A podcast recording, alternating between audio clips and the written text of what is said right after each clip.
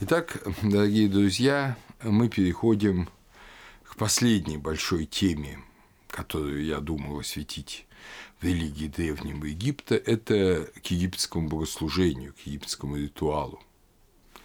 Для Египта ритуал – это, наверное, самое главное.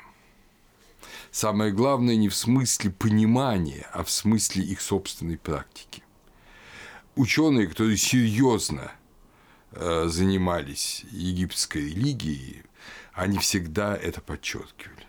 Например, Карл Блекер, который написал специальную небольшую книгу «Египетские праздники», издал в 1967 году, он историк религий университета Амстердама, он указывает в этой книге, было бы ошибкой искать суть египетской религии в учении. Необходимо научиться различать своеобразие свидетельств египетской религии в богопочитании, в первую очередь в чинопоследовании великих празднеств, которые создавали высший уровень религиозной жизни. Зигфрид Морнс говорит э, практически то же самое.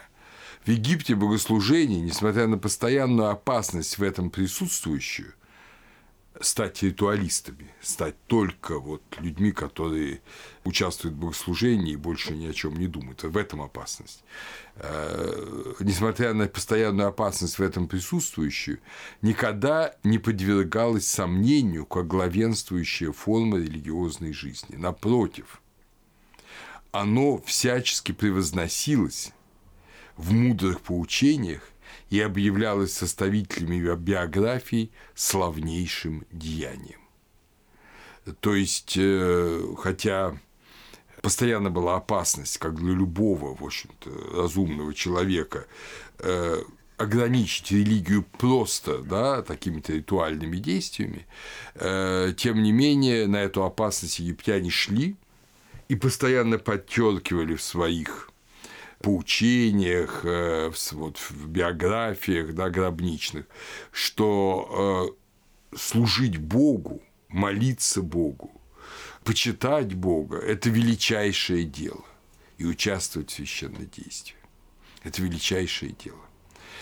Это особо подчеркивают протестантские ученые, тот же Карл Блекер или Зигфрид Моренс, э, потому что для протестантизма, понятно, богослужение утрачивает свою основополагающую суть, и на его место становится чтение, изучение священного писания и проповедь пастора. То есть вещи, не связанные с ритуалом. А сам по себе ритуал приобретает некоторый вторичный характер, менее ценный. Э, в этом смысле протестантизм отличается от католицизма. Но вот эти ученые честно подчеркивали, причем без всякого такого негативного отрицания, что в Египте было не так. Подобно другим древним традициям, мы увидим это и в Индии, и в Месопотамии, да, собственно говоря, и в Израиле. Хотя мы видим древнюю религию Израиля через Библию, но на самом деле, конечно, она в храмовом богослужении. И о нем даются половина заповедей Тора о храмовом богослужении. То есть э, для древнего человека вот само служение Богу было важнейшим делом жизни.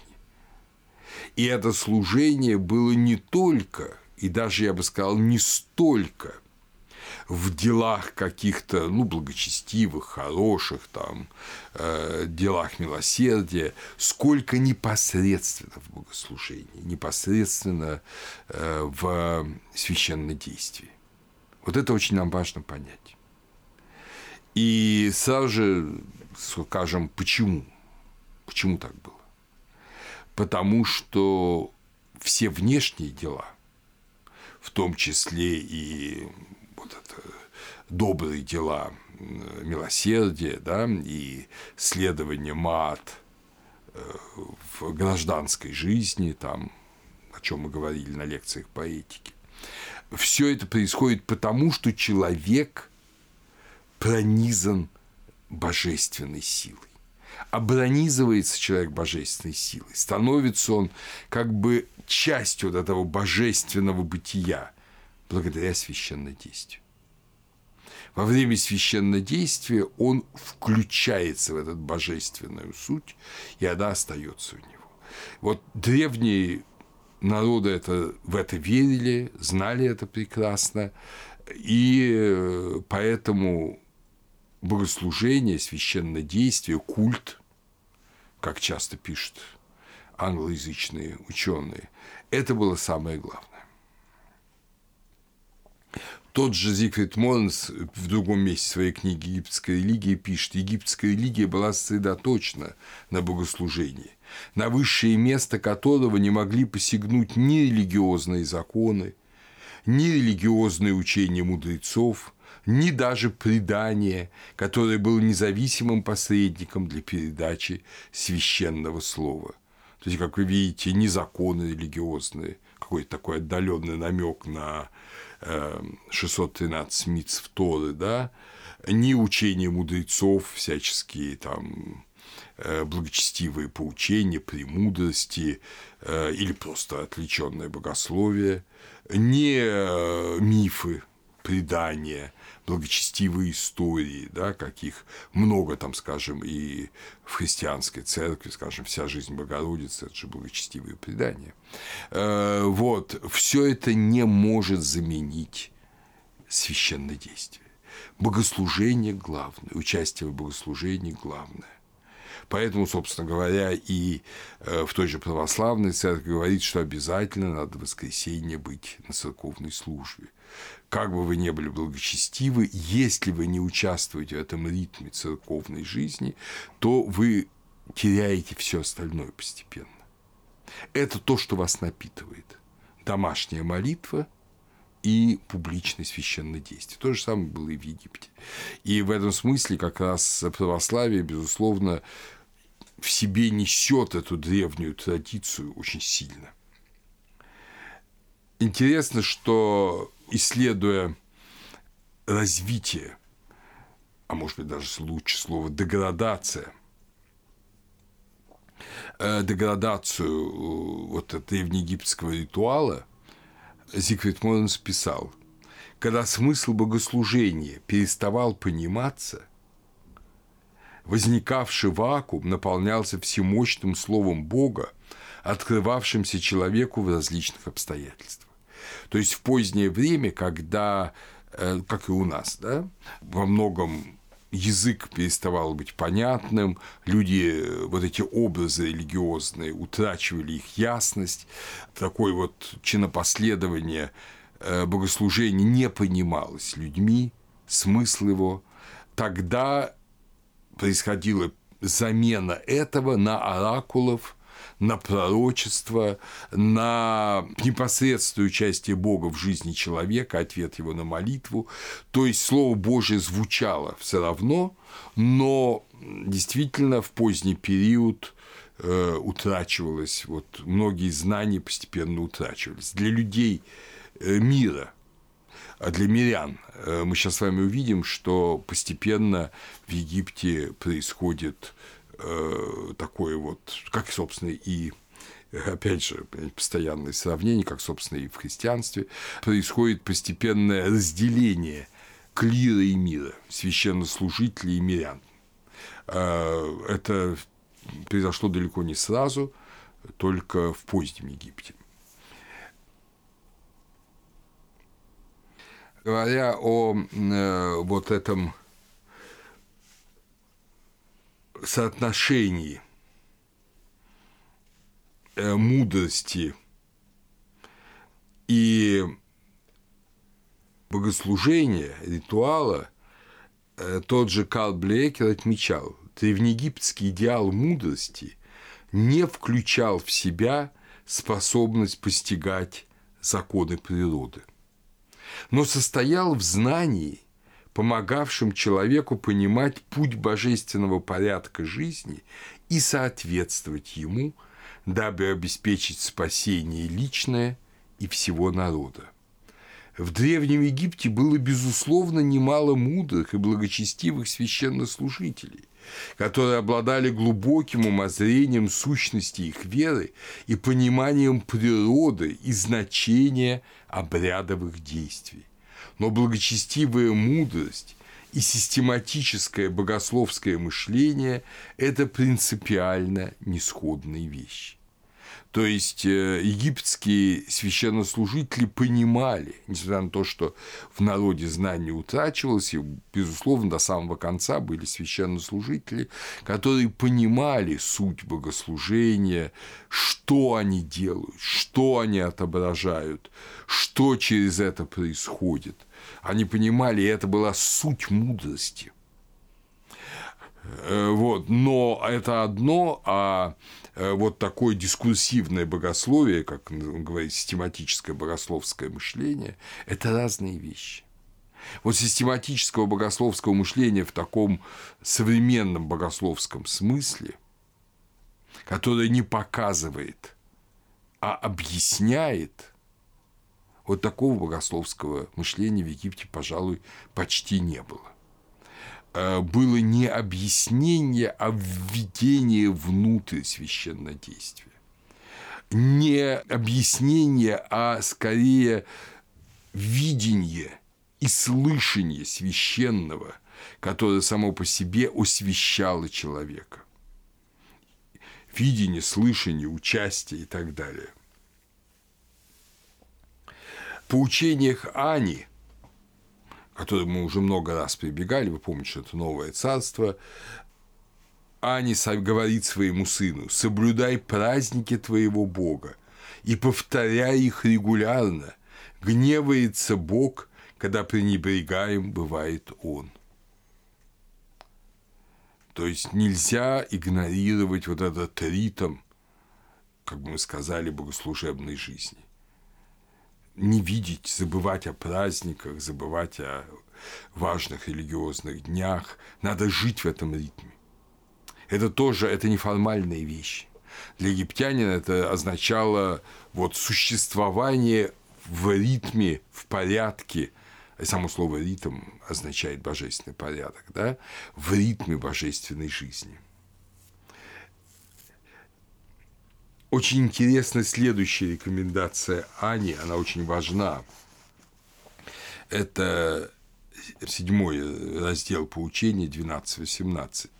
«Совершай подношение Богу твоему, остерегайся согрешать против Него, не вопрошай образа Его, не вопрошай Его, когда является Он, не толкай Его, желая понести изображение Его – не беспокой оракулов, будь внимателен, помогай охранять его, да замечает глаз твой проявление гнева его, и целуй землю во имя его.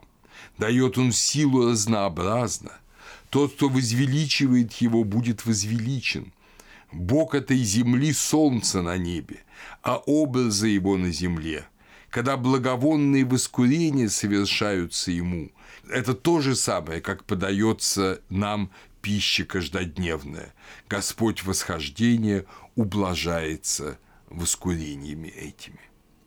То есть мы здесь видим вот в этом важном очень разделе несколько аспектов. С одной стороны, совершай подношение, остерегайся согрешать, а потом не проявляй любопытства.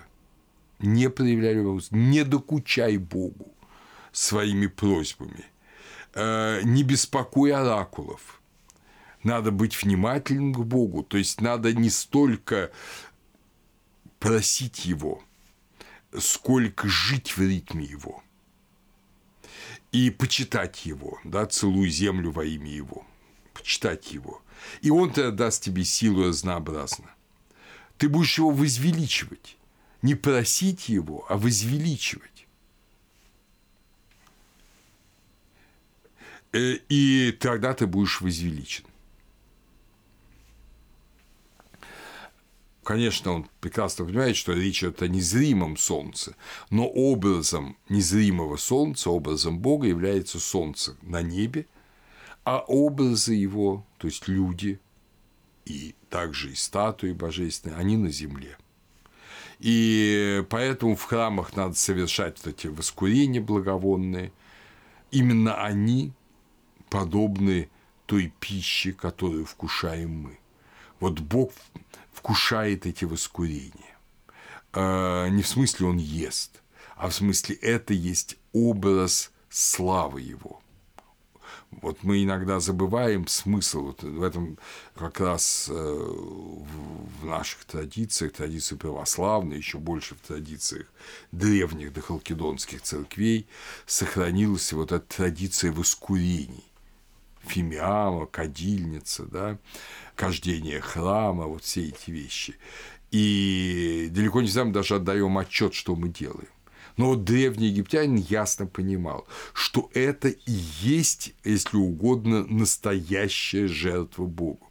Потому что Бог есть дух, не пища ему, это не мясо, не питье, не хлеб, а это ароматное воскурение, которое, понятно, не съешь, но которое и есть знак духовной божественной пищи. Это символ божественной пищи. Поэтому они подчеркивают, что именно его пища – это воскурение благовоний. И Господь, ухла... Господь восхождения – это хепри, да? Хепри. Господь восхождения, то есть восходящее солнце, он ублажается этими воскурениями.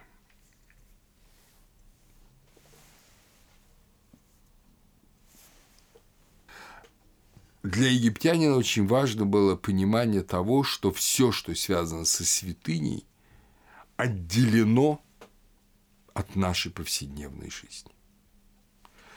Это ведь совершенно не случайная вещь. Слово, которым обозначается святыня, святое в Египте, оно уже нам знакомо. Помните мы священные таинства Джессериса Тау, да? Вот Джессер, Джессер – это святое по-египетски. Но слово «святое» оно включает в себе и понятие отделенный, отделенный, сокрытый, тайный. Э, на розетском камне, помните, это билингва, да, Птолемеевского времени, на розетском камне в декрете номер 7, это Уркунден 2.172, слово «адитон» святой святых переведено как Бу Джессер – святое место. То есть, безусловно, вот греческая, греческая идея святости, она по-египетски переводилась словом «джессер».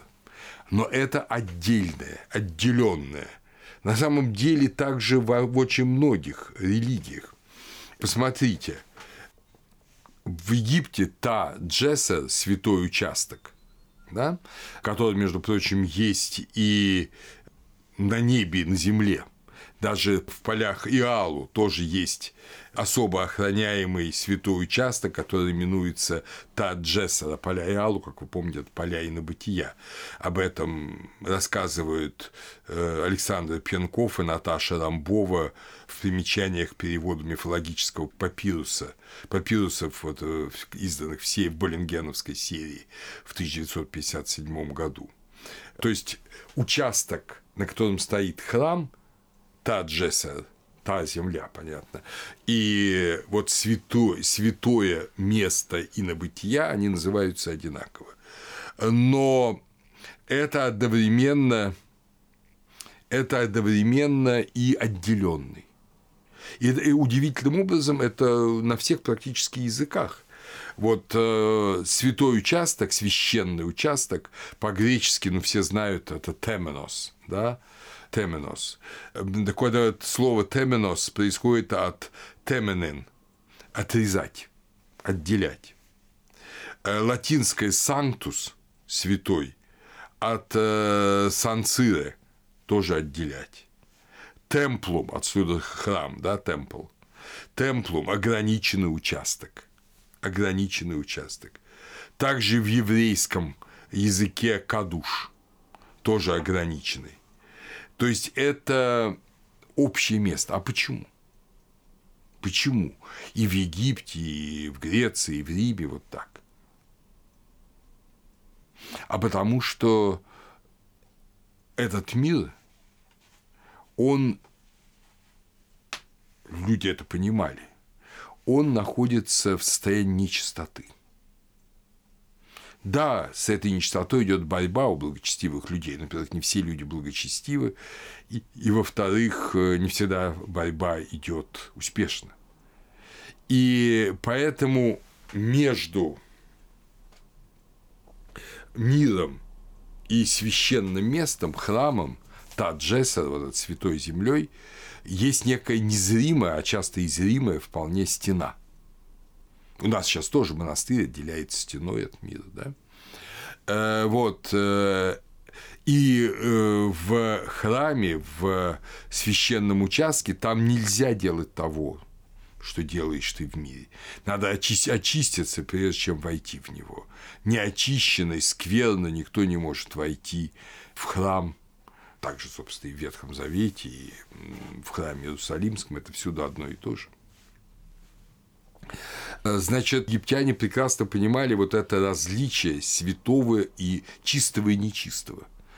Как говорят религиоведы, сакрального и профанного и понимали, что мир только стремится к святыне.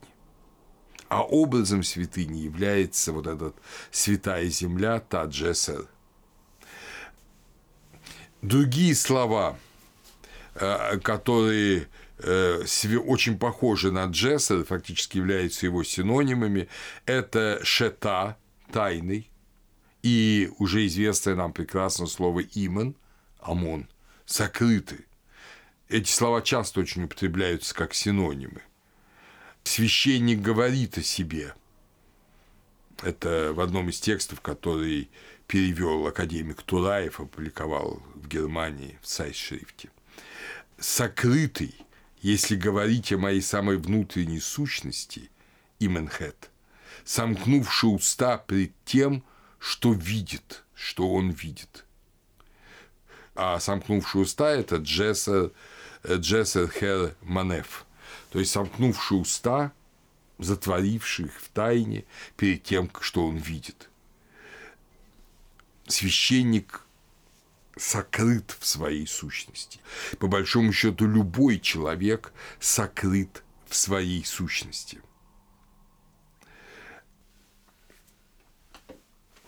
В книге мертвых, 78-м речении, 22 параграф, указывается, открывают для меня боги священные пути.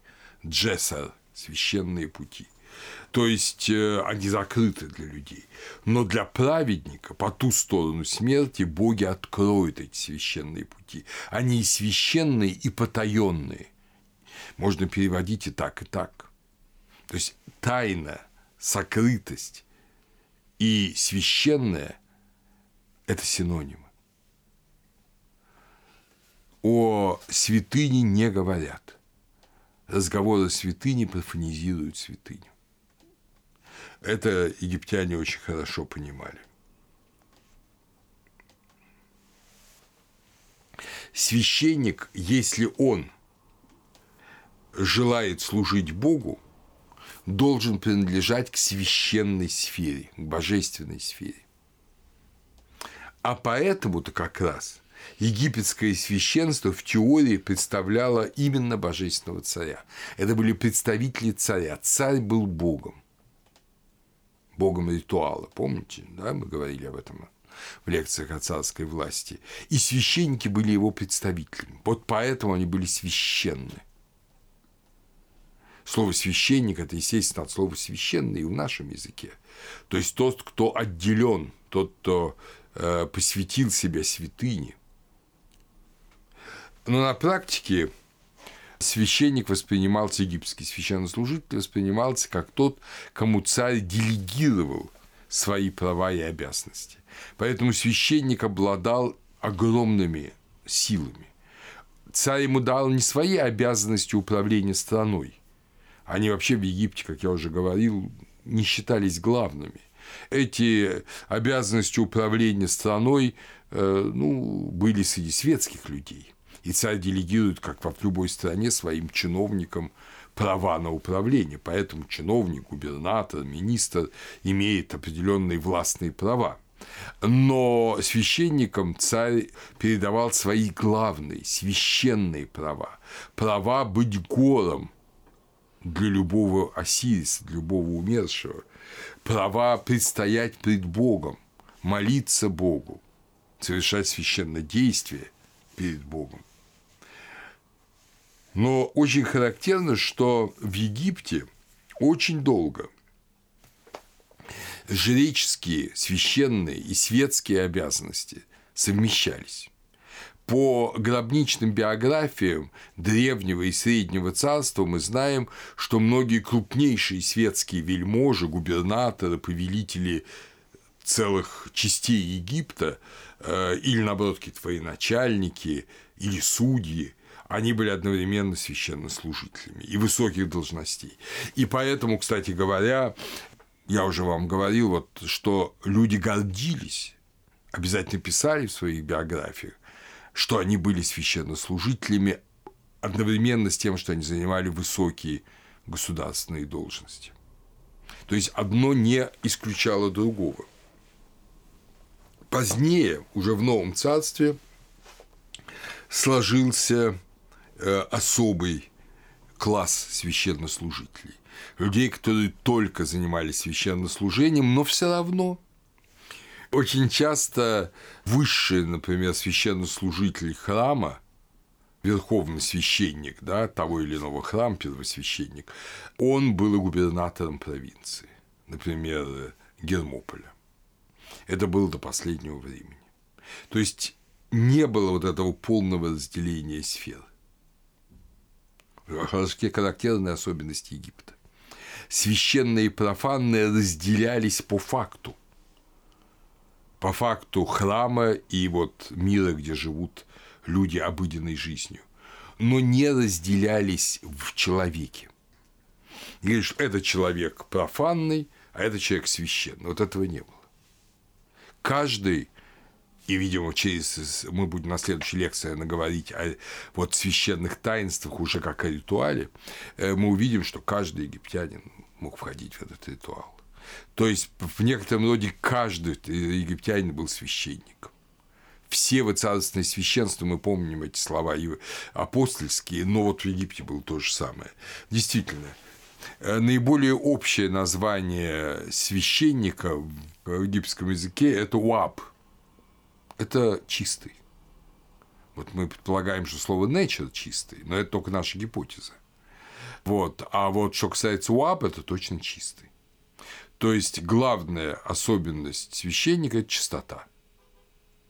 Если священник не чист, он уже не священник. Понимаете, он, более того, он может внешне все там, все у него быть, но он не священник. Потому что главное – это чистота. О какой чистоте идет речь? Ну, безусловно, это и физическая чистота, но, конечно, это внешний символ только. Египетский священник, как вы знаете, он вообще не допускал, чтобы у него были волосы на теле. Он считал, что в волосах там на теле, в голове э, всегда есть какая-то грязь. Вот и священник полностью удалял, брил все свое тело, он должен был абсолютно быть чист, даже внешне, омывался но все бороды, все было представное, это не была его настоящая борода, которую он отращивал. Так же, как и у царя, между прочим. Вот. Но самая, конечно, главная чистота не это, безусловно. Это внешняя чистота, это ну, такой образ, тоже неплохой образ внутренней чистоты.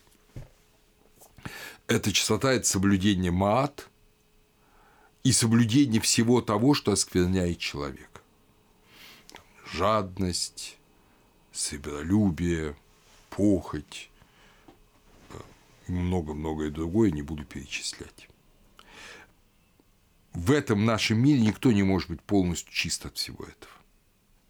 Но переступая порог храма или готовясь к священнослужению, священник совершал определенные обряды, воздержания, посты, которые сделали его чистым для священного действия. Опять же, эта традиция, как вы знаете, э, вот в православной церкви в какой-то степени сохранилась и в древневосточных церквях.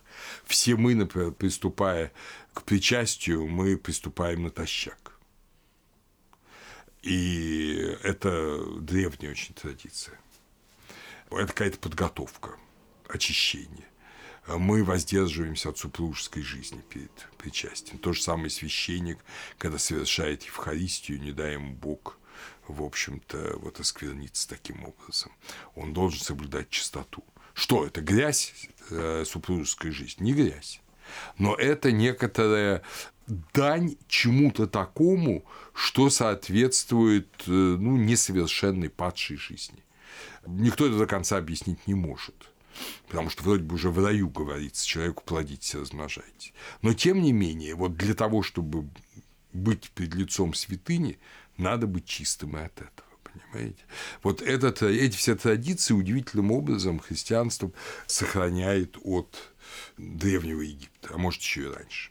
Вторая категория э, жрецов, священников – это херихеб. Это чтец, а буквально носитель праздничного свитка. Это священник, читающий со свитка во время богослужений и заупокойных служб. Он часто изображается на каких-то изображениях э, в храмах. То есть э, это особая, особая должность. Чтение священных слов. Очень важно. И, наконец, третье такое распространенное наименование священника – это хэм nature. Ну, хэм мы помним, да, это суть, ты. Помните иероглиф, который в виде такой дубины, да? И это, э, то есть, слуга Бога, суть Бога, сила Бога, энергия Бога, можно по-разному это переводить слово, но явно это тот, кто проявляет Бога. Опять же, эта традиция в восточном богослужении, она сохранилась. Потому что у нас священник фактически не сам служит. И в молитвах э, в алтаре, который читает священник, он говорит о том, что он не он служит, но Бог служит. Бог совершает Евхаристию, Иисус Христос совершает Евхаристию не э, священник крестит, не священник исповедует, а сам Иисус принимает исповедь и прямо говорится, вот икона его пред нами, я только свидетель, говорит о себе священник. То есть он лишь представитель Бога, слуга Бога, но не тот, кто сам по себе свят. Это тоже очень важно. Это очень древняя традиция. В Египте она, естественно, связана и с царем. То есть не не священник, а царь является Богом на земле. Священников посвящали. Совершалось определенное священное действие посвящения. Бес, египетское слово. Э, как раз э, вы помним, когда мы говорили о коронации, мы, я рассказывал о Тутмосе Третьем, который был священником храма Амона в Карнаке, и его Бог отметил как будущего царя. И вот э, в этой надписи, да, это Уркунден 4, 157, Тутмос говорит, мое посвящение в священника Хемнечер еще не состоялось. То есть это произошло, когда я был только, ну, если угодно, послушником или ставленником, я не знаю, называйте как угодно. Оно еще не состоялось. То есть это определенный момент. С этим не рождались, это не получалось само собой, это был священный акт посвящения в священники. Так же, как священник был э, силой и слугой Бога, Хемнечер, также храм именовался Хет Нечер, Дом Божий. Дом Божий храм – это то место, где пребывает Бог. Мы знаем, что эта традиция тоже у нас сохранилась. Храм, надо сказать, довольно позднее явление в вообще, наверное, в истории человечества. Мы не знаем, когда они появились. И очень велика вероятность, что первоначально такое богослужение было связано на замкнутом пространстве э, с почитанием умерших и, соответственно, с молитвой за умерших. То есть первым храмом был заупокойный храм. Это очень возможно. Это, по крайней мере, во многих местах, скорее всего, и в Египте. Первые храмики Египта не заупокойные, вроде бы, это Итер-Ти, это храмы, э, сделанные из тростника, то есть это явно доисторические. То есть они были в истории, но они явно воспроизводили доисторическую постройку еще э, негосударственного общества, когда не было каменных храмов, когда строили жилища действительно из тростника, которого было много в Египте. Так вот, вот эти первые храмики – это храмы духов или сил Бау, Бута и Нехена – то есть э, э, сил верхней и нижней страны. Бута и Нехен – это символы верхней и нижней страны. Вы помните, что это небо и земли. То есть это, безусловно, заупокойные постройки. Заупокойные. Такими были храмы. А храмы уже в которых люди поклонялись Богу вне зависимости от умерших, поклонялись Богу как, как таковому, вот это произошло, видимо, во, вот вместе с, не хочется употреблять слово революция всюду, э, но вместе с тем переворотом, с тем сдвигом, который произошел, о чем я тоже говорил в Египте, я говорил о царском культе, ну, где-то между первой и четвертой династиями. И, может быть, во многом он привел складыванию государственности. Мы, тут, нам трудно это сказать, но, безусловно, этот был переворот, когда начинают строить пирамиды, и потом начинают строить храмы. Пирамиды, как вы помните, это третья династия, начинает строить при третьей династии, солнечные храмы начинают строить при пятой династии.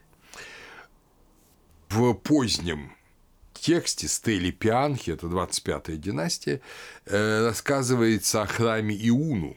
Ну, до нас дошли его даже не руины, а археология.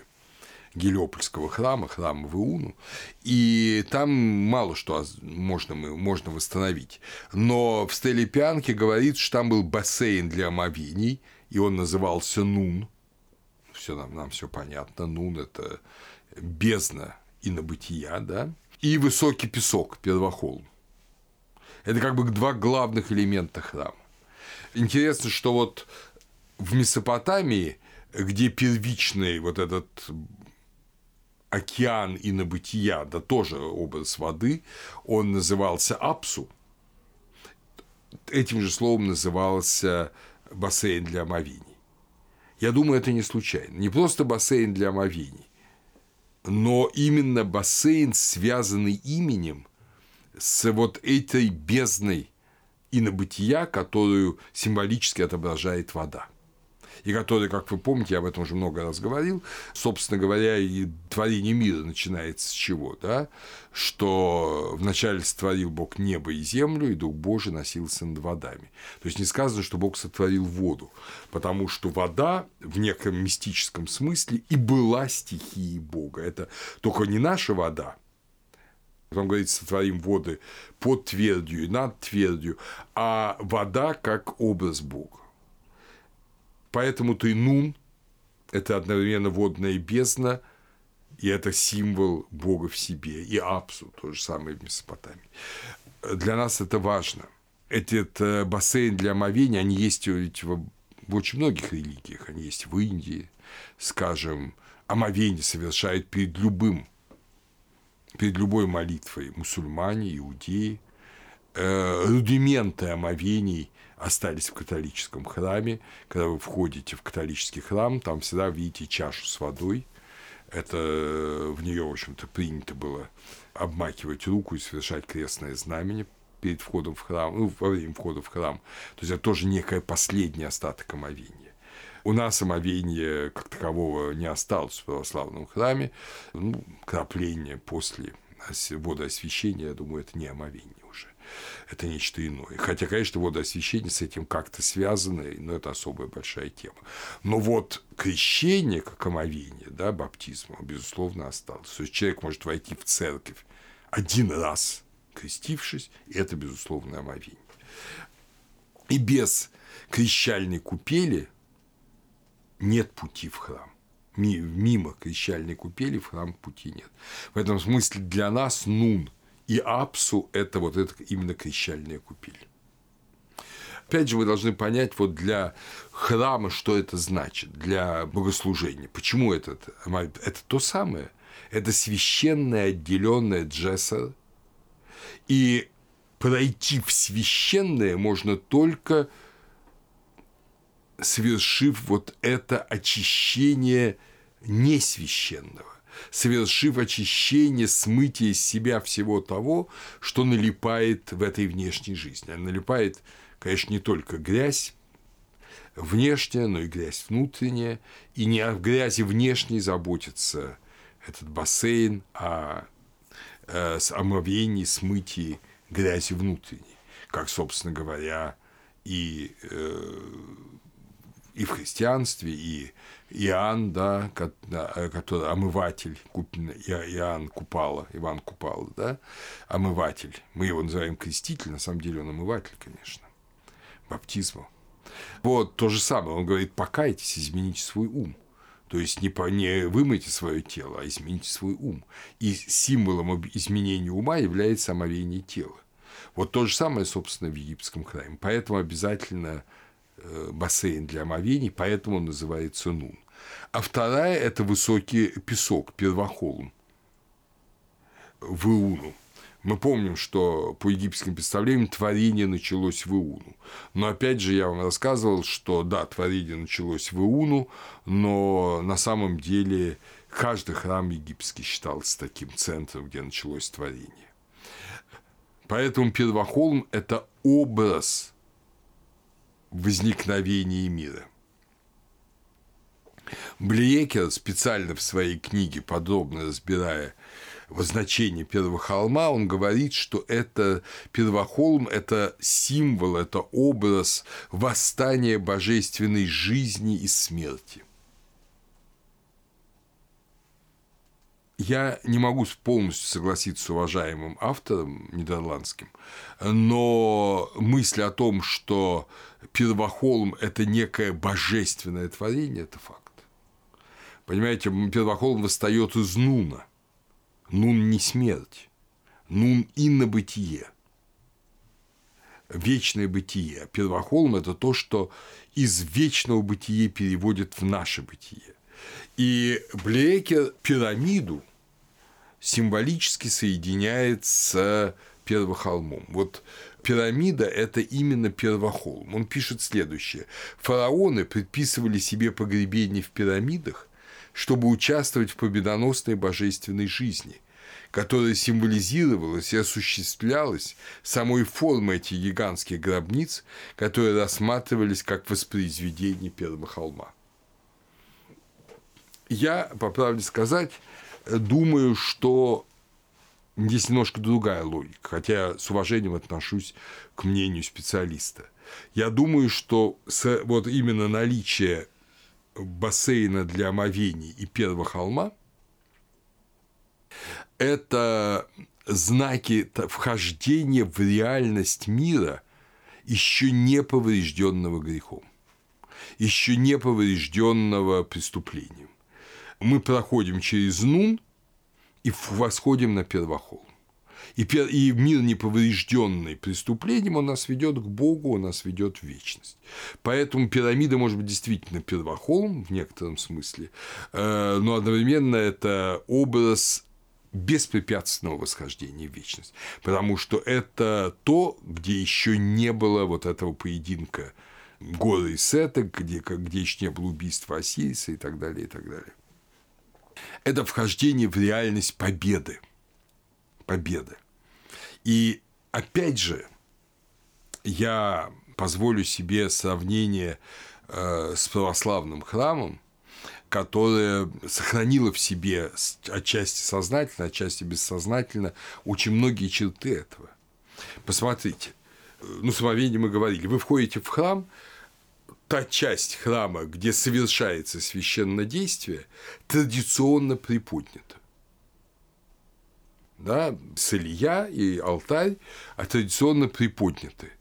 Это некое воспоминание того, что действительно должен, надо перейти вот как бы из этого мира в мир совершенный. Но еще одна очень интересная деталь, еще даже более важная, чем эта приподнятость. Это то, что в православном храме традиционно под престол, на котором совершается богослужение, помещают мощи святых. В древности вообще служили на мощах святых. Священник совершал священнодействие на мощах мучеников. И во многих храмах эта традиция сохраняется до сих пор, скажем, под престолом главного алтаря храма Святого Марка в Венеции находятся мощи Святого Марка. Алтарь крипты храма Амвросия Медиаланского, там лежат мощи э, епископа э, Амвросия Медиаланского и двух мучеников э, Гервасия и Протасия. И у нас эта традиция есть. Там, где этого нет, конечно, храмов много, на всех мучеников не хватит, слава тебе, Господи, вот, но есть традиция антиминца или Евхаристию можно совершать на антиминсе, в который вшиты обязательно мощи мучеников, то есть на мощах мучеников. Что это означает? Что такое мученик? Мученик – это человек, победивший вот греховное состояние человека который э, своим мученичеством, своим подвигом, своим христианской э, святыни, это может быть мученик, может быть подвижник, он победил лукавого. Он как бы восстановил в себе целостный мир, святой священный мир. И поэтому на нем можно совершать Евхаристию, потому что Евхаристия может совершаться в чистом, на чистом месте. И это тоже первохолм. Вот смысл первого холма храма египетского, он таким образом удивительно трансформируется в совершенно новые реалии, естественно, воинствующей церкви Христа в христианстве. Мы видим, как все вещи соединяются. Так что пирамида – это уже знак вот этого переворота, это знак вот этого смещения в сторону почитания храмового, в сторону возникновения храма как святыни. Знаете, это очень интересно, об этом можно много говорить, я даже не буду сейчас э, как бы отвлекаться слишком сильно, но первоначальное почитание умерших, оно ведь связано с представлением о том, что умершие в том мире, а не в Боге. Поэтому мы, молясь умершим, мы почитаем умерших, мы почитаем Бога. Постепенно эти вещи разводятся. Умершие могут быть в Боге, могут быть не в Боге. Мы помним книгу «Врат», где уже описывается и ужасная участь тех, кто не в Боге, и книга мертвых, в которой понятно, одни спасаются, другие не спасаются, они идут к Осирису, другие не идут, и поэтому храм как чистое место, в общем-то, в некотором роде противопоставляется уже миру мертвых. В Египте идея Э, об этом мы сейчас будем говорить, идея святыни, кладбища, нечаянно называлась под Богом, да, святыни кладбища, и тоже э, кладбище называлось э, Святая Земля, Таджесар, эта традиция сохранялась. Но в очень многих культурах и странах, наоборот, кладбище считалось нечистым уже. Именно в силу того, что человек нечист – и смерть как некое явление – это знак нечистоты. Только победоносная смерть. В Боге она чиста. Поэтому на мощах мучеников совершается Евхаристия, а после посещения кладбища, после похорон мы моем руки традиционно, как знак того, что мы совершаем некое очищение. Вот такой вот двойственная вещь. А уже э, с пятой династии, да, с храмов Солнца, вот, э, которые в Гелиополе, в Абугурабе, да, это эпоха Неусера, это уже грандиозные храмы, грандиозные храмы. Тоже основа – это Вознесение, потому что храм в Абугурабе, он раскопан, и его там очень многое сохранилось, это ворота Ворота – это тоже очень важный образ входа. Мы же помним, что в Древнем Египте всюду идея врат. Врата небесные. Открыты врата небесные, закрыты врата небесные, закрыты для грешников, они открыты для праведника, который в, него, в них входит. И врата храма, и эти врата, я уже об этом говорил, это символически значимая фигура. Вот, поэтому врата храма – это некий тоже знак перехода в иной мир. Переходя э, ворота храма, двери храма, э, мы попадаем в область святыни. И много сейчас традиций есть, когда человек входит только на храмовый участок, мы бы сказали, Теменус, да, еще даже не вошел в церковь, входит на храмовый участок, переступает первые врата, он крестится, это уже он вошел в иной мир. И потом в храм, потом алтарь, э, то есть несколько уровней восхождения. Так вот, ворота, потом 16-метровая платформа. То есть надо подняться на платформу высотой в 16 метров. Вот это и есть большая платформа, на которой совершается священное действие, она открытая. Крыши нет. Потом появятся крыши, потом храмы будут закрыты. Но э, храм в Абу-Гурабе, вот эти храмы солнца пятой династии, они открыты, потому что бог этой страны солнце, и он заливает светом, заливает солнечными лучами платформу. На этой платформе высокий постамент обелиска 20 метров высотой, здоровенный такой куб 20 на 20, 20 высотой и примерно там больше даже, чем 20 метров каждая сторона, и над ним высится обелиск высотой 36 метров. Вот, собственно говоря, это обелиск, как вы помните, это пирамидион, там на конце его маленькая пирамида, то есть тоже этот знак вознесения, если угодно, первого холма, знак чистоты. Вот, собственно говоря, э, таков древнейший египетский храм уже для богопочитания, а не для молитвы умерших. Однако, что же такое почитание? Суть э, богопочитания в Египте мы найдем в выражениях, которые проходят через весь, э, всю египетскую культуру. В мире Кара, 129 значит, строка говорится «Работай Богу, дабы Он поработал для тебя». Ну, казалось бы, это классический принцип «do des», то есть делай, чтобы сделали тебе. Этот принцип на самом деле э, не такой грубый, дикарский. Он предполагает то, что если ты будешь работать Богу, ты будешь в нем, в Боге. И, понятно, твоя жизнь изменится к лучшему во всех отношениях. Ани говорит своему сыну 7.15, делается великим тот, кто делает великое Богу то же самое. Моланц объясняет, слова говорит, египтяне полагали, что человек благочестив, если он считает, что Бог трудится в мире, и потому служит ему, то есть человек служит Богу, явно или скрыто уповая на награду. То есть человек э, служит Богу, уповая на награду. Ну, давайте не будем слишком суровы к египтянам. Это правда. То, что писал Монос, это сущая правда, это проистекает из массы текстов. Давайте не будем слишком суровы к египтянам. Разве мы служим Богу, не уповая на награду? Если на награду в этой жизни, то на награду вечности, обретения вечности. Мало кто, как преподобный Серафим Саровский, может сказать, что, или апостол Павел, что я бы готов был даже сам погибнуть, только братья мои спаслись израильтяне, а здесь там Серафим Сарос говорит, ужасаясь греховности епископата, он говорит, я готов сам умереть для вечности, только чтобы они спаслись.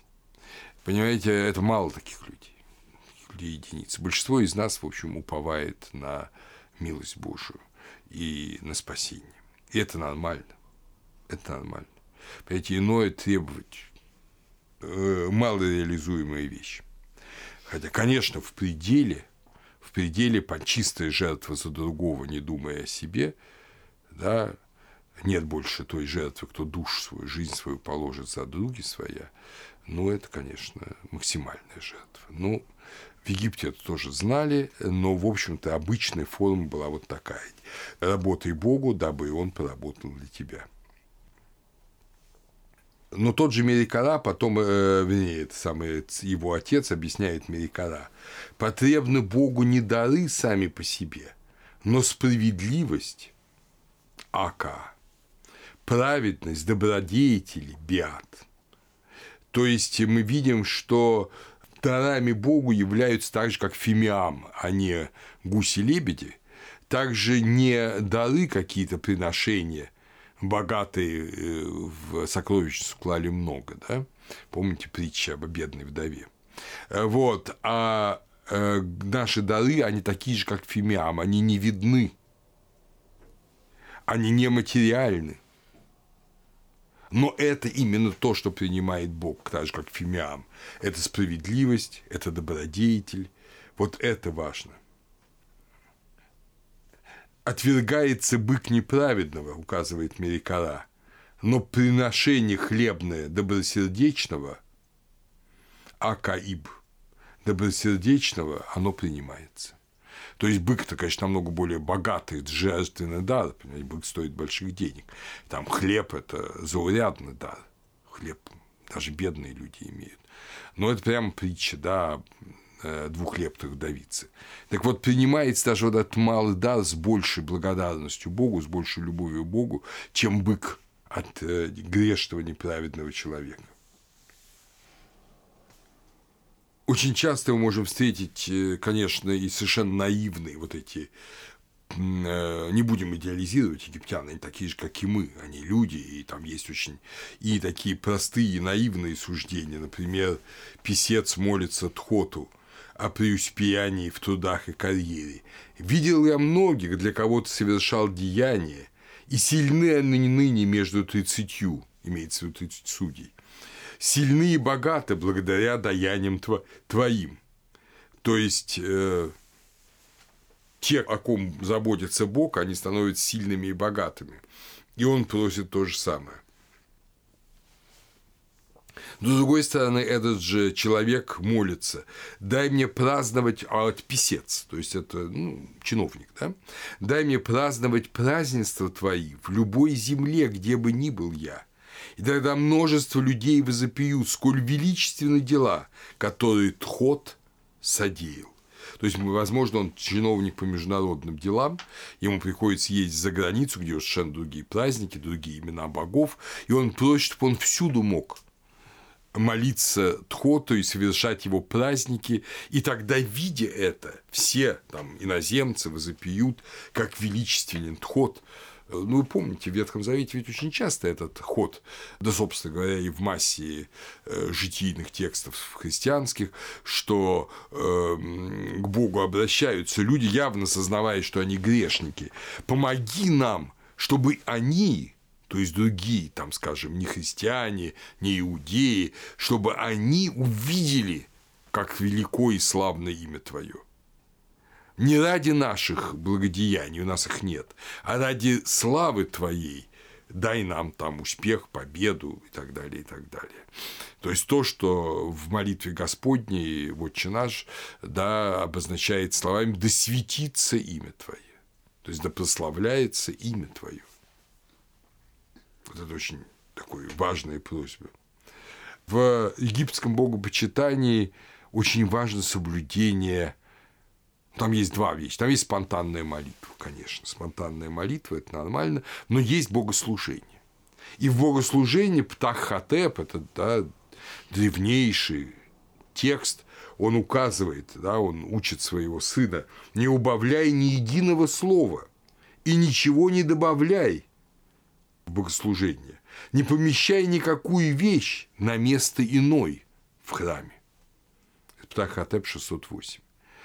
То есть э, полностью следуя вот этому чинопоследованию богослужения и в словах, и в делах. Ну, примерно так вот я перевел это место, оно нелегко переводится, э, но смысл вот этот. И опять же мы это видим очень ясно, что в храме священник, совершая литургию, он следует чинопоследованию. Он, может, его уже наизусть знает, старый священник, но все равно он смотрит постоянно в книгу, чтобы не ошибиться, чтобы правильно произнести все слова. Э, это очень важно. И, естественно, все священные действия происходят определенным порядком, там с жертвенника на престол переносятся святые дары в определенное время, там, с определенными действиями, и все остальное также происходит кождение в определенное время, э, изнесение, Евангелие и так далее. Это очень древняя традиция очень древняя традиция. Не потому, что изменение этой традиции само по себе, не знаю, там, обрушит мир. Нет, не обрушит. Но оно будет просто свидетельствовать о том, что ты не радеешь о служении Богу, что ты, в общем, теплохладен, что ты не заботишься о правильном следовании, и еще одно будет свидетельствовать. Если скажешь, что а лучше вот так сделал, почему бы нам не так сделать, почему бы, вот что там старое, там, этот чинопоследование, оно ошибочное, оно неправильное, надо все переписать, сделать заново. Но это означает одно, что ты считаешь, что до тебя жили дураки, ты самый умный. А это, кажется, очень большой грех. Поэтому традиционность священного действия тоже очень важная вещь.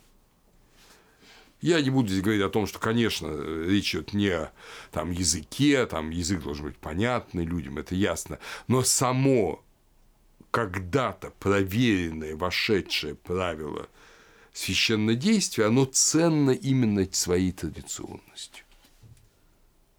И это вот говорит Тахотеп, да, почти пять тысяч лет назад – Еще один очень важный момент, э, очень важный момент э, священнодействия – это тайна. Это тайна.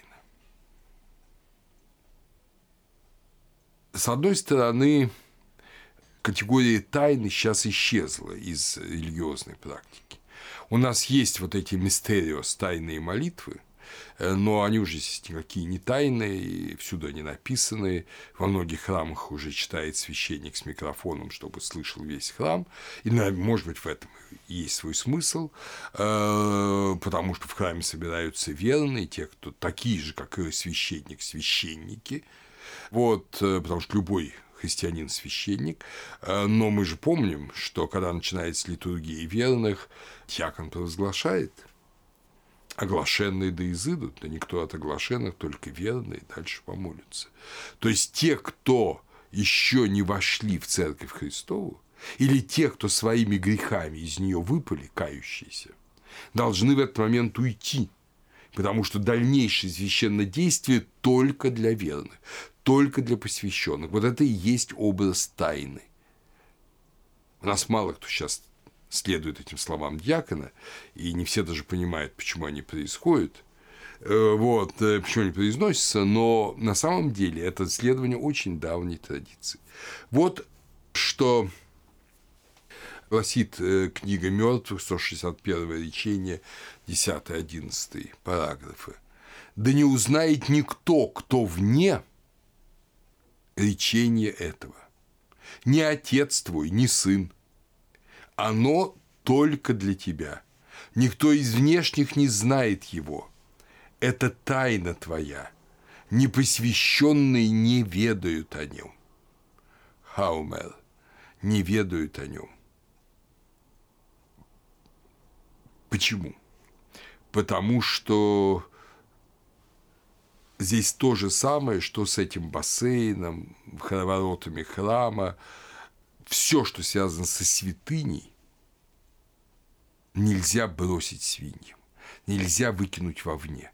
Все, что связано со святыней, должно быть святым. Вспомните, перед причастием провозглашается «святая святым», а не всем, кому попало. Святая, то есть Евхаристия, да, святая кровь и святая плоть, святым – на это с ужасом отвечает храм, да, един свят, един Господь Иисус Христос. То есть мы все не святы, Он свят. Но в принципе идея э, вот того, что святое можно подавать только святым, она есть, присутствует в храмовом богослужении. И мы все чувствуем это. Понимаете, когда даже в банальной, в профанной жизни, то, что свято только для нас, даже не связано с Богом, скажем, наша любовь, наше какое-то внутреннее открытие, которое мы открыли, наши какие-то интимные чувства или действия, мы не показываем всем подряд. Есть вещи, которые мы скрываем почти от всех или вообще от всех. И это нормально. Потому что есть мир святости каждого человека. Вот его обособленности, его невзримой стены, которая его отделяет от всех. И поэтому как бы все на распашку – это признак максимальной вульгаризации. А, но в церкви это, безусловно, в храме это, безусловно, еще более значимо. Поэтому-то 161 речение книги мертвых и говорит, что это речение, оно действительно очень значимое, сильное речение, его не узнает пусть никто, если он не посвящен. Если он посвящен, если он прошел посвящение, да. Но если он не прошел посвящение, нет. И к священным текстам в Египте было отношение, что они богоданные тексты, что они даны Богом, что они не выдуманы людьми, не придуманы людьми, что они открыты, не случайно, как письменность называется вообще в Египте. Мы это с вами слышали даже на первой лекции. Меду nature, слова Бога. То есть открытые эти слова, письмена, они Богом. Поэтому они священны. В нашем мире, где мы живем не одним Богом, но часто страстями этого мира, этому нет места, этому не должно быть места. Иначе это обессилит, иначе это не будет работать. Иначе эти слова останутся только словами, в них не будет силы. По всей видимости, египтяне, даже как и мы, представляли, что, собственно говоря, священное да, может быть и в суд, и в осуждение – а не обязательно на пользу. Когда вот смотришь, как у нас в храме прибегают мамочки, приносят детей, причастят и убегут, и ни сами не постоят, ни дети не побудут, а это чтобы не болели. Ну вот это совершенно с точки зрения религиозного сознания, египетского или христианского, или это совершеннейшая профанация святыни. И ни к чему хорошему такая профанация не приведет потому что в отличие от электричества, которое действительно мы включаем и выключаем нажатием кнопки, э, все, что связано со святыней, оно требует вхождения, тайны, благоговения, пребывания, ритуала, вот всего того огромного комплекса, который позволяет человеку действительно жить в святыне, ну и, соответственно, получать благо от святыни не обязательно для того, чтобы не болели, иногда же и поболеть полезно, но благо вечной жизни, в первую очередь, и благо обожения. Вот. И египтяне это понимали прекрасно. На папирусе Аменхотепа, книги мертвых, есть э, примечание к 30-му речению Б книги мертвых. Вы помните, что 30-е речение книги мертвых, оно посвящено очень важному моменту оно посвящено сердцу. Вот сердцу, которое должно свидетельствовать правду на суде и не свидетельствовать лжи. И в этом же речении говорится о том, что тебе дано то же сердце, которое ты имеешь при жизни. То есть сердце твое не меняется, а сердце – средоточие воли. Ну, все это я рассказывал все время, вы помните. Но это же важнейшие вещи. И откуда человек может знать вещи? Что он выдумал? Какой-то там умный дядька просто решил, вот напишу такое, чтобы все люди Бога боялись. Но, понимаете, это египтяне не мысли в этой категории. И поэтому это важнейшее речение вот в папирусе Аменхотепа э, объясняется, как, собственно, людям пришло это речение книги мертвых. Писание это написано, найдено в городе Хемену, Хемену, это, помните, Гермополис Магнум. Это город, где почитается Тхот. Помните Петасириса гробница, вот это там, да? Писание это найдено в городе Хеменну, под стопами этого бога на железном блоке верхней стороны. Ну, слово «железный» перевод сомнительный, ну, скорее всего, какой-то металл. Но верхняя сторона – это, безусловно, небо. То есть, это некий метеоритный металл, это, в общем-то, образ небесной тверди, понимаете? Вот та твердь, которая отделяет, мы, ну, об этом я тоже много рассказывал, в категории небесной тверди мы о ней с вами говорили, она в Египте есть, и повсюду есть в мире, в Библии есть, помните, при творении мира. То есть, это некая небесная субстанция.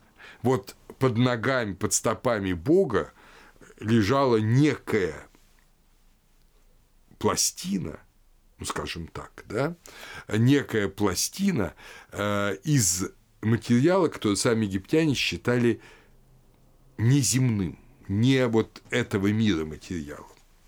Ну, с нашей точки зрения, скорее всего, это метеоритное железо. Но они считали, что это небесная твердь. В начертании самого Бога, то есть сам Бог сделал ход, он начертал на этом пластине это речение. И найдена это была пластина во времена его величества, царя верхней и нижней страны Менкаура, четвертая династия, да? как раз сол, начало солнечного культа, победителя царским сыном Джедевхором, нам уже с вами известным. Он оставил поучение. Это один из величайших мудрецов древнейших, который нашел ее, когда путешествовал с инспекцией храмов и их владений. То есть оказывается, что Джедевхор, великий мудрец в эпоху четвертой династии при царе Менкаура, он нашел писание самого Бога. Ну, по крайней мере, так считали египтяне. И очень важно, вот это был авторитет божественный. Сам Тхот, владыка письма, который, как вы помните, записывает на свиток и читает, то есть он именно письмо, священные письмена, он начертал это 30-е речение книги мертвых, книги выхода в день, э, вот, начертал, чтобы люди знали и спасались, и обращались к своему сердцу с молитвой. Но понятно, что эти великие таинственные слова, начертанные самим Богом, нельзя орать с крыш, нельзя их рассказывать кому попало – Понимаете? Нельзя их учить просто в школе как пример письма. Это то, что сокровенно. Это то, что тайна. И так же, как мы в нашей, скажем, обыденной жизни сохраняем тайну, чтобы не узнали враги, ну, предположим, о наших военных силах, там, о чем-то еще, да, есть военная тайна, государственная тайна от врагов, также от врагов, которые хотят весь мир профанизировать и ликвидировать, уничтожить святыню, хранится тайна святынь. Вот поэтому через все эти века дошла до нас эта практика в церкви, да, самое, оглашенные да изыдут, только верные миром Господу помолятся. И начинается после этого после некоторых моментов литургия верных. То есть самое главное евхаристическое таинство.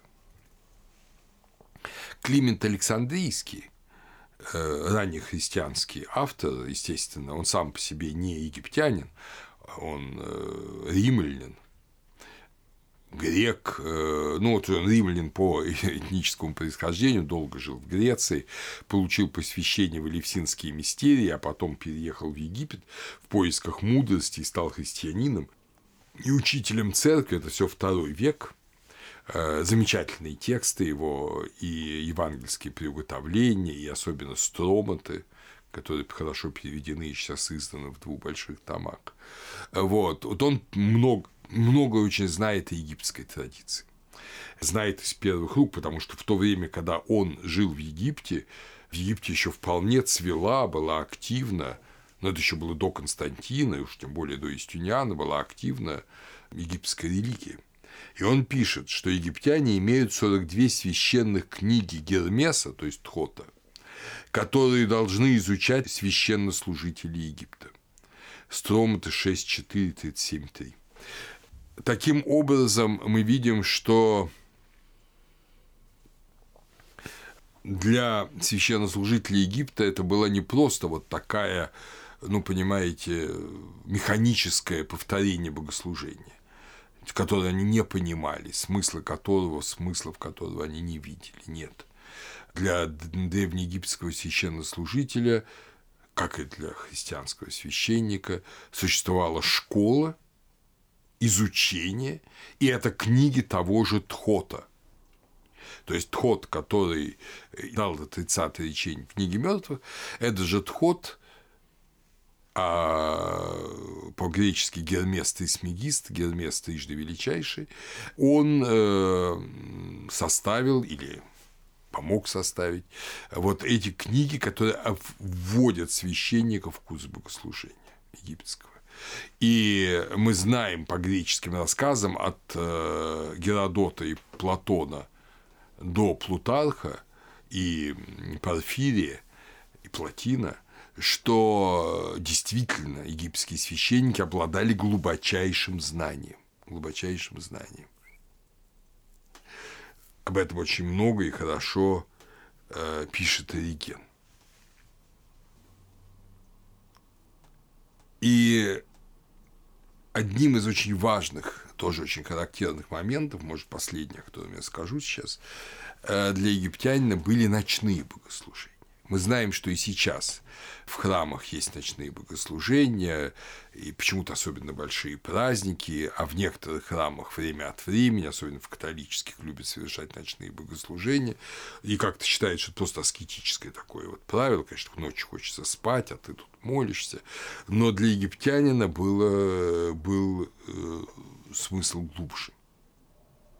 Ночные богослужения были связаны с соучастием в борьбе Ра с его врагами. Вы помните, что Солнце уходит из нашего мира, Ра уходит из нашего мира ночью, переходит в мир инобытия, где его пытаются враги победить но он побеждает врагов и восходит снова. Да, всякий раз этот триумф происходит, победа Ра. И люди должны соучаствовать в этой битве. Французская исследовательница Познер Криаже в специальной работе, опубликованной в de Egyptology «Le Nuit de Ré», «Ночь Ра», она пишет, Ночь представлялась древним египтянам критическим временем когда солнце находится в ином мире или в чреве своей матери. Ну, видимо, имеется в виду Нут или Хатхор. Его возвращение в мир живых могло не состояться. Это мы точно знаем. Хаос мог поглотить дневное светило, а на самом деле никакой не хаос, а поп и злые силы. Поэтому многие праздники включали в себя ночные предрассветные бдения, о которых мы к сожалению, располагаем сведениями лишь с позднего периода. То есть ночное богослужение было особенно явным соучастием в борьбе на стороне Бога против сил зла. Ночь, когда силы зла, вот казалось бы, побеждают, да, солнца нет, холод, тьма, еще нет искусственного освещения. Вот. И в этот момент люди не прячутся в свои домики, желая пережить этот страшный период и дождаться первого луча солнца, а собираются вместе на священнодействие и молитву и, конечно, читают тексты, которые мы даже знаем, очень многие это, это тексты э, летания Ра, там знаменитые, это тексты, именно которые восхваляют, есть изображение вот этого пути Ра по иному миру, они описывают эту борьбу Ра и тем самым соучаствуют в ней. Когда мы с вами будем заниматься, Бог даст, э, ведической религией, мы увидим, что весь смысл ведического ритуала – это соучастие в битве на стороне богов. Вот в Египте ничего такого явно нет. Но это ночное богослужение, распространенное в Египте, именно с этим смыслом оно именно с этим смыслом было, оно как раз показывает, что это было, что это соучастие в битве на стороне Ра людей, живых на этой земле, ради себя, ради своих умерших, ради самого Ра, и ради того, чтобы быть с ним, а не быть с врагами Ра. Это был важнейший элемент священнодействия, в который включалась масса простых людей, далеко не одни священники. И когда мы в наши величайшие праздники, Пасху, Рождество, Крещение, совершаем ночные богослужения, мы, собственно, делаем то же самое. Мы вместе со Христом побеждаем тьму смерти, да, или тот мир, где он еще не рожден, и где властвует грех и смерть, и вместе с ним входим в новый мир, в мир победы над смертью, его рождением или его воскресением, или его явлением, богоявлением, да, или в какой-то другой ситуации. То это не просто аскетическое упражнение, это величайший и триумф света над тьмой, добра над злом, и наше соучастие, что очень важно, в этом триумфе. Такой вот великий смысл египетского богослужения, которое открывает людям, открывало египтянам, конечно, в первую очередь возможность быть с Богом не только в умом и не только сердцем, но и всей жизнью, всем действием своим, и поэтому надеяться на соединение с Ним после смерти.